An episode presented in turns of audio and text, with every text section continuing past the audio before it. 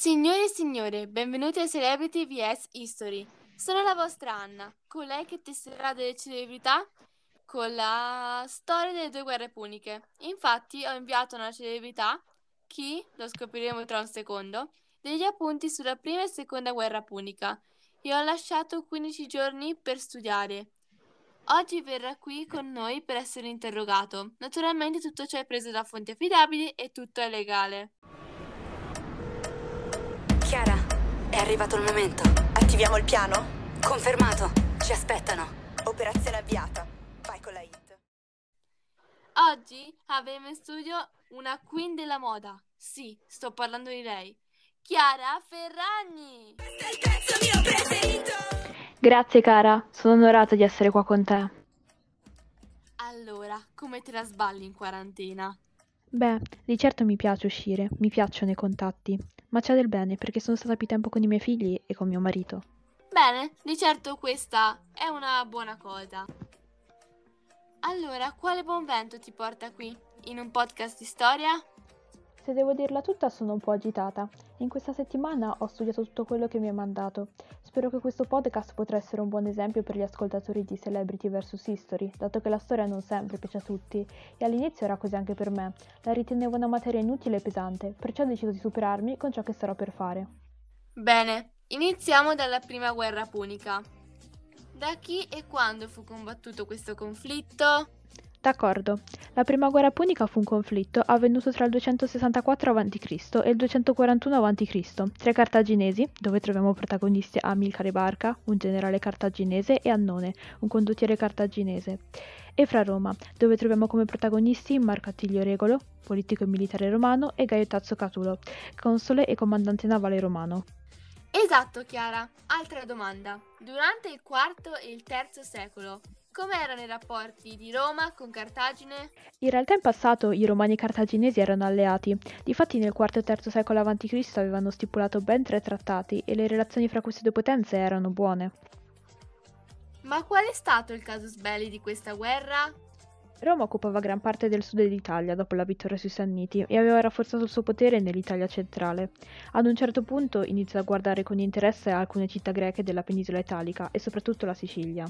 Il pretesto per poter avviare la conquista della Sicilia venne dai Mamertini, truppe mercenarie campane che all'epoca occupavano Messina. I Mamertini si sentivano minacciati da Siracusa, così chiesero aiuto a Roma e a Cartagine. I cartaginesi risposero mandando truppe, cosa vista dai Mamertini come una minaccia, che si rivolsero così di nuovo ai Romani, che scesero in Sicilia e stabilirono rapporti amichevoli tra Siracusa e Mamertini, e anche Siracusa divenne amica di Roma. Cartagine però disapprovò tutti questi sviluppi, facendo così scoppiare la prima guerra punica. Ma tutti questi conflitti dove venivano svolti? Un fattore molto importante in queste guerre è il mare. Difatti la prima guerra punica è ricordata per le battaglie navali combattute, ma all'inizio si combatteva via terra. Infatti i romani conquistarono Acragas, l'attuale Agrigento, e altri territori, e Cartagine rispose, rispose recuperando in parte il terreno perduto e a questo punto Roma non si poteva più tirare indietro, anche per una questione di onore. Era proprio qua che volevo arrivare. Allora, che cosa a Roma è necessario fare per sconfiggere Cartagine? Beh, capisce per- che per sconfiggere Cartagine definitivamente deve sconfiggere e battere la sua potente flotta navale, ma i romani trovano difficile fare ciò. Sii più specifica, per quale motivo? Perché i romani possedevano i triremi, ovvero tre uomini sulla stessa fila remare, mentre i cartaginesi possedevano delle barche, quinqueremi, ovvero cinque uomini sulla stessa fila a remare. Grande Chiara! Che cosa inventarono allora i romani? I romani inventarono delle navi particolari, con ponti ribaltabili, chiamati corvi, che venivano agganciati alle navi nemiche. Grazie ai corvi riuscirono a vincere battaglie importanti, come nel 260 a.C. la battaglia di Milazzo. Bene, tu hai appena citato l'anno eh, 260 a.C. E cosa sapresti invece dirmi sull'anno 256 a.C.? Il 256 a.C. fu l'anno in cui venne combattuta la più grande battaglia navale della storia, la battaglia di Capo Ecnomo. Esattamente. Da chi venne vinta questa battaglia e cosa portò questa vittoria? La battaglia fu vinta dai Romani di Marco Attilio Regolo e questa vittoria aprì la strada per l'Africa al condottiero romano, che venne sconfitto nella battaglia di Tunisi nel 256 a.C., dove Marco Attilio Regolo venne spedito a Roma per chiedere pace. E la pace venne accettata dai Romani? No, eh, Roma non accettò le condizioni di pace dei cartaginesi. Così Marco Attilio Regolo tornò a Cartagine dove verrà giustiziato e morì di prigionia. Ora spostiamoci un attimo verso Cartagine. Chi era Amilcare? Amilcare Barca era un condottiero, padre di Annibale, che sarà protagonista della seconda guerra punica. Amilcare minacciò i possedimenti campani di Roma con diverse incursioni ed inoltre ottenne diversi successi in terra siciliana. Quale fu la vittoria navale decisiva che bloccò i rifornimenti di truppe ai cartaginesi in Sicilia una volta per tutte? Questa vittoria venne ottenuta dai Romani il 10 marzo del 241 a.C., presso la battaglia delle Isole Egadi, combattuta dalle forze navali romani di Quinto Lutazio Catulo e Annone. La vittoria dei Romani fu così schiacciante che i cartaginesi non furono più in grado di organizzare una flotta in breve termine e decretò la fine della prima guerra punica. Ultima domanda sulla prima guerra punica. Pronta? Prontissima. Quali furono le conseguenze della fine di questa prima guerra punica? La Sicilia venne proclamata provincia romana e Cartagine doveva pagare un'altissima indennità di guerra e restituire gli ostaggi romani senza ottenere riscatto. I cartaginesi, stanchi e distrutti, non poterono fare altro che accettare a questo punto. Bravissima Chiara, spero che gli ascoltatori abbiano compreso questa tua piccola lezione sulla prima guerra punica. Non abbiamo ancora finito però, siamo solo a metà dell'opera. Ti lascio alcuni secondi per far riposare le tue corde vocali.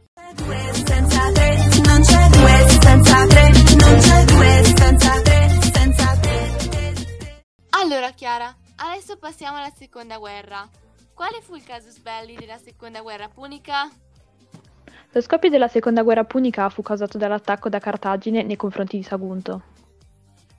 Ti ricordi cosa succede nel 218 a.C.? Quali furono le principali vittorie ottenute da Annibale subito? Annibale con il suo esercito e degli elefanti passarono attraverso le Alpi. La sua armata fu inarrestabile perché sconfisse i Romani presso il fiume Ticino nel 218 a.C., poi li sconfisse sulle rive del fiume Trebbia ed infine sul lago Transimeno. E dopo le sconfitte, come si ritrovò a Roma? Molti Celti che le erano alleati si schierarono con Annibale, invece altre città le rimasero fedeli. Sei una grande! A quale potere si affidò Roma in questa situazione? Allora, Roma decise di assumere un dittatore, chiamato Quinto Fabio Massimo, che voleva, voleva essere chiamato temporeggiatore, perché lui amava infastidire i nemici. Quale battaglia fu decisiva per i cartaginesi? Se non mi sbaglio, credo che sia quella di Canne, nel 216 a.C., perché sconfissero brutalmente i Romani. Alcuni diventarono prigionieri, mentre altri morti. La sconfitta di Roma cosa le fece perdere? Essa perse Capua, che divenne il quartiere generale di Annibale, e Siracusa, che tradì Roma per schierarsi con Annibale. Anche se questa è una grande perdita, Roma si arrese così in fretta? No, si recò in Africa e stipulò accordi con i Numidi. Negli anni seguenti riuscì a riprendere Capo e Siracusa. In Spagna prese il comando delle truppe Publio Cornelio Scipione, che riuscì a conquistare città cartaginesi. Questa vediamo se te la ricordi. Alla morte di Annibale, cosa fece Filippo V? Annibale morì nel 207 a.C. presso il fiume Metauro.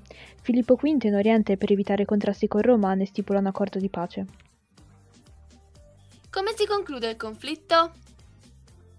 Dai risultati eccezionali ottenuti in varie guerre, Roma ha valutato la possibilità di trasferire la guerra nel territorio africano. Publio Cornelio Scipione aveva conquistato Cartagine. Cartagine cercò di stipulare una pace. Scipione però rifiutò e, appoggiato dalla cavalleria dei Numidi, attaccò battaglia nel 203 a.C. ai Campi Manni, ottenendo la vittoria. L'ultima domanda, Chiara, tieniti pronto. Quali furono le condizioni di pace per i cartaginesi? Essi vennero sconfitti e costretti a dure condizioni di pace durissime, come rilasciare tutti i prigionieri romani, non fare guerre senza il permesso di Roma, consegnare le navi e pagare un'altra indennità. Ferri, sei stata proprio brava! Tralasciando gli scherzi, hai risposto a tutto, pure a delle domande che non erano facili da comprendere. Wow, allora grazie infinite dell'invito. Ma prego, anzi, se volessi fare una parte 2, io sono disposta, cara. Chissà che un giorno mio figlio non verrà interrogato sulla mia storia. Mai dire mai a Celebrity vs History. Hai proprio ragione. Grazie, un saluto a tutti. Ciao Chiara, grazie. Ricordatevi di votare il nostro podcast sulla page Instagram che abbiamo creato celebrity.vs.history. Lasciate un commento in DM. Ciao! Uso sempre leggings